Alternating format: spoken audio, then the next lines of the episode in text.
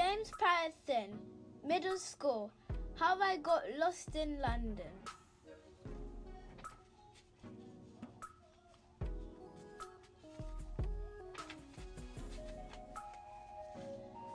Chapter 1 Checklist Checklist of things you should bring for a transatlantic flight to London. Yourself, which in my case is me. More about me in chapter 2. I mean, there's more about me in the whole book. Obviously, I'm the girl the cover. But chapter 2 is where we get the introductions out of the way. Anyway, back to the checklist.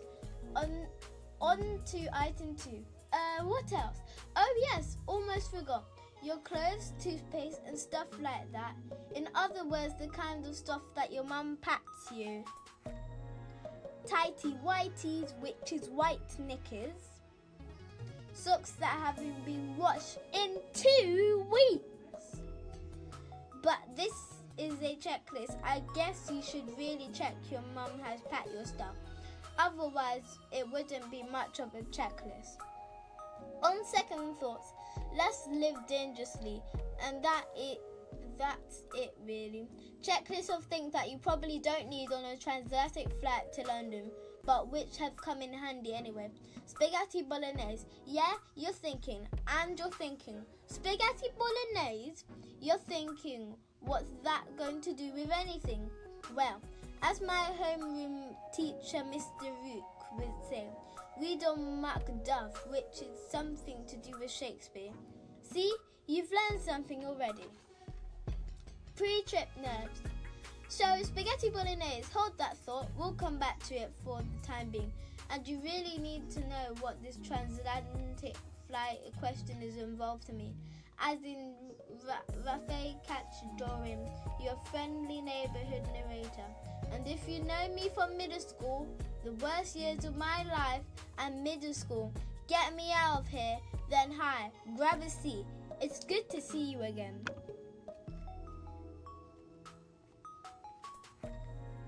I hope you enjoyed other books, especially the bits about me. And if you like the bits with Jeanne Love of My Life, but why oh why won't she love me back letter? Well, the good news is she's in the story too. Matter of fact, she was also on the transatlantic flight to London.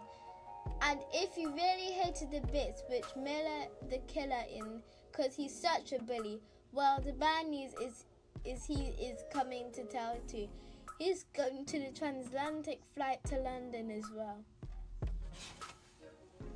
Why? Well, because this story is something that happened during my time at Hills Village Middle School. When I went on a living history trip to London. But wait, we're not in London yet. We're not even on the flight yet. Our tale begins one Saturday morning in deserted parkroom, Lot of Hills Village School deserted apart from a coach about to take us to the airport, and ten kids with backpacks on, mums and dads fussing around them, and teachers saying things like, Don't worry, Miss Abbott, everything is taken off, Jason will be fine, and yes, Mr. Swan. Our insurance is fully up to date. There's absolutely nothing to worry about. That was Miss Dawn Taylor, who was desperate to having the name of Teenage Mutant Ninja Turtle isn't green. Definitely isn't a teenager, and no way is a ninja, although she may want to be a mutant. Who knows? English was a long ride because she's always wanted to be in England. Mr. Rook was there too, and Mr. Dwayne the principal. Principal they all had this weird out of school look about them. At first, I couldn't work out what it was, but then clicked. Then a smiley, they looked happy. Mum couldn't stay, nor either like the, not like the other parents. No fussing for me. My sister Georgia had a piano lesson, so Mum dropped me off and straightened my collar and gave me a kiss on the forehead and told me to be good. And that was it. Off she went. I watched my family serve down of the lot and head back into town. The last thing I saw was Georgia, or to be precise, the back of head of Georgia's head. Um, all of a sudden, I felt lonely. Even though I was surrounded by other kids, kids I went to school with, whose fart smells and body odor I knew as well as my own, even with Jeanne Galletta there and Miller Killer there, and Dylan Stevenson and Sasha Smallbones and all the rest. Even with all those guys that I felt I watched Mum and Georgia away was lonely. Like I was already miles away from home. Lucky I had Leonardo the Silent with me. Chapter 3 Lots of ambitious creatures in this bit. Leonardo is silent. It, it, it's him who draws the pictures, and he's my best friend. See, I'm not exactly what you call popular at school. There's a reason I stood out of the assembly point feeling lonely. It wasn't just because I was staring at the exhaust pipe of Mum's SUV. It's because, well, I don't have many friends. Or really, to be precise, any again, any friends. But here's a secret. Ready?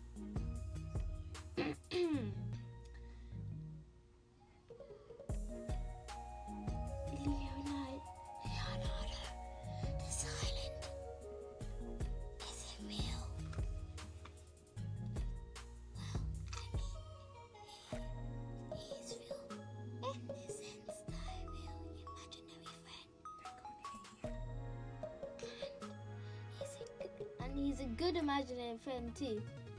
See what, see what I did there? Just that he's not real. He didn't have skin and blood and arms and a backside. He's my twin brother who died. When I was so young, I never even got to be sad about it. And now I keep him around as what you call me a special friend. He's a good special friend. Never lets me down, okay? Rarely let lets me down. And he always tells it like this. What's more, he's the other person in my life, which name is the Teenage Mutant Ninja Turtle. He's not green, he's not yet a teenager, and he's not a mutant. But when it comes to drawing, he is a ninja. And if it wasn't for art and for Leo, well, things would be different for me. I guess I find it hard. The problems I have with my classmates, with my teachers, with rules, with re- reality, I find it even harder than I already do. Anyway, back to the parking lot, back to the assembly. Here's where the story really began, and in the most innocent and unexpected of ways, a way that you can never predict in million years. It began with a roll call. Trust me on this. If you go on a school trip and especially if you go on a school trip to a foraging country, you would have to put up with all a lot of roll calls. You you get to say here a lot, just one word here. Hardly get guest bunting address. Not exactly Shakespeare's speech.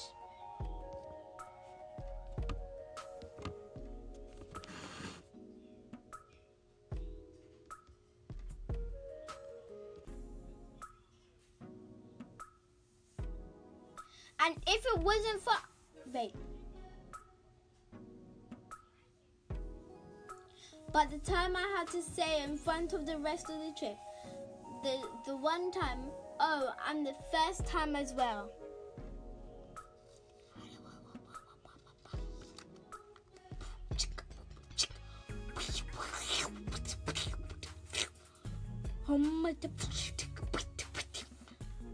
That was just real cool. It sounded like a frog burping. With frog with hiccups burping.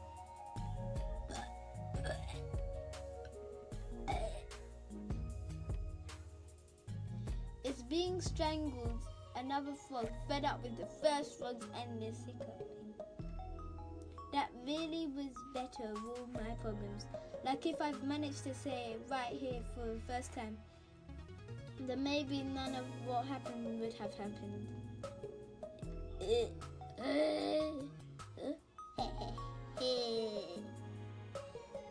A call Miller Killer got a big laugh and his pen of my hair. He sounded like a witch. Hey! Mine had sounded like a hiccuping, burping, strangled throat, but his sounded like a witch. What I'm trying to t- say is, even though his didn't even sound like mine, he still got a laugh.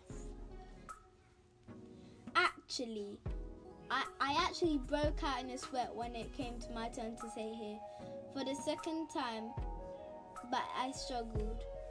Through with no major limbs lost, it wasn't great, but at least it only got suppressed. Giggles rather than unstrained goughing. That had completed my first one. Roll call on the plane. Miller Keller was doing his bit for the environment by recycling the same joke. My own here, a masterclass in the art, an Oscar worthy here, but it wasn't.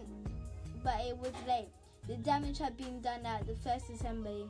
Why oh why couldn't someone invent a time machine so I could go back and do it again? The next disaster came when we took our seats on the plane and Miller A Killer ended up going next to Jeanne Galletta. Not even that, but he was completely wasting the opportunity. He wasn't even talking to her. I mean, if I'd been sitting next to her, well, I probably won't be talking to her either. But it's not the point. The point was, he was sitting next to Jeanne and I was sitting next to Miss Donatello. Many of the chance of sneaky peek of R-rated movie was dashed for the whole of my nine-hour flight. Great. Was there no justice? Was Justin having a day off? To make matters even worse, I then sat down but forgot to take off my backpack and tried to save my face. I pretended I deliberately sat down with my backpack on, even though my nose was virtually touching the seat in front of my spine and was about to snap.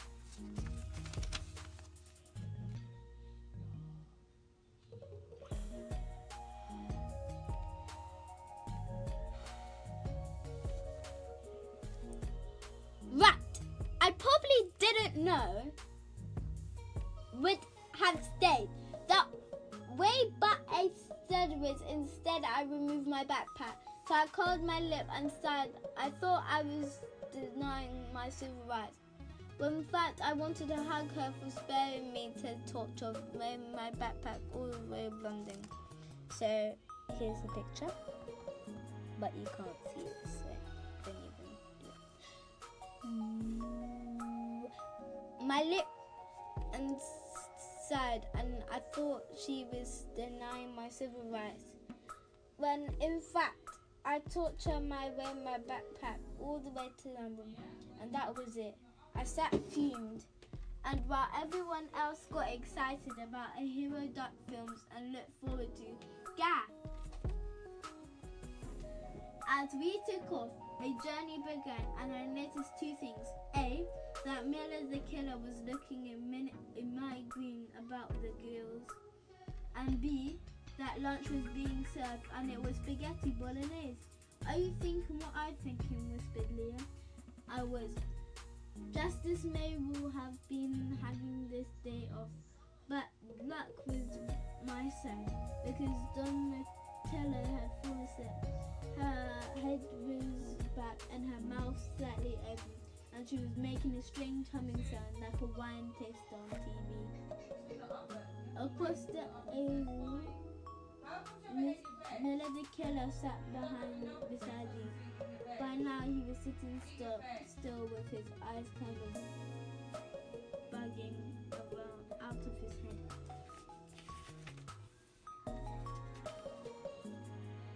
And he hadn't touched his food.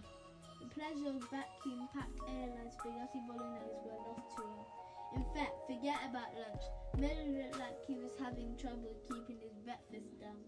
I like to say it was all Leo's idea what happened next. So I won. It was Leo's idea what happened next. In the pocket of the seat in front of me was a magazine full of fascinating features about beaches and hotel rooms. There's a card showing how to inflate your life jacket, a magazine full of duty free products. These things were zero interest to me. What I wanted was the other thing in in the in the pocket, bag that you're supposed to grab if you're feeling like you want to hurt the sick bag.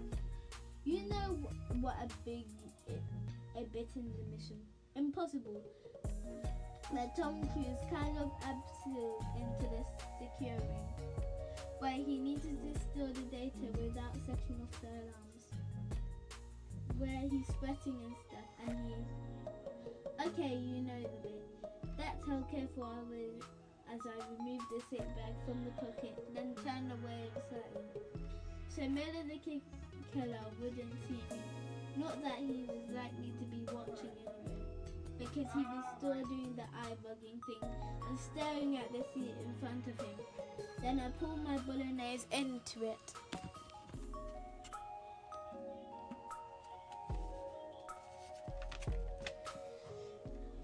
Correction. I pulled Don Donatello's bolognese into it, but she wasn't going to mind.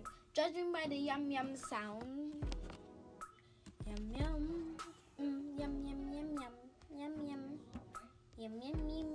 Yum yum yum yum yum. Yum yum. Yum yum yum. Yum yum yum yum yum. Yum. That was just a sound recorder. Sorry.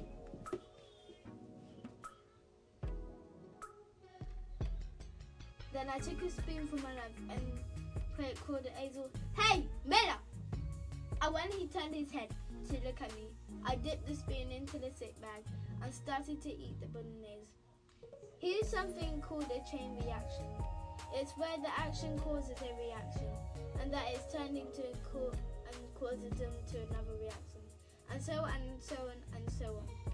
It's a science thing, and we're talking about what happened in the living history trip, which is humanities. But what the heck is all learning about? So listen up, class.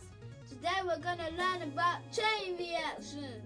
It began with Miracle turning his head to see me eating bolognese from the sick bag. Only if he thinks I'm eating information, so you get the picture. So anyway, I must and I choose. So this is the end of the book. I'm gonna read it else tomorrow.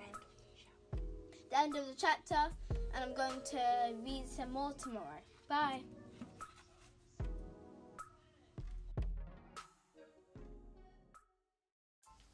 Welcome to Thrive Kids.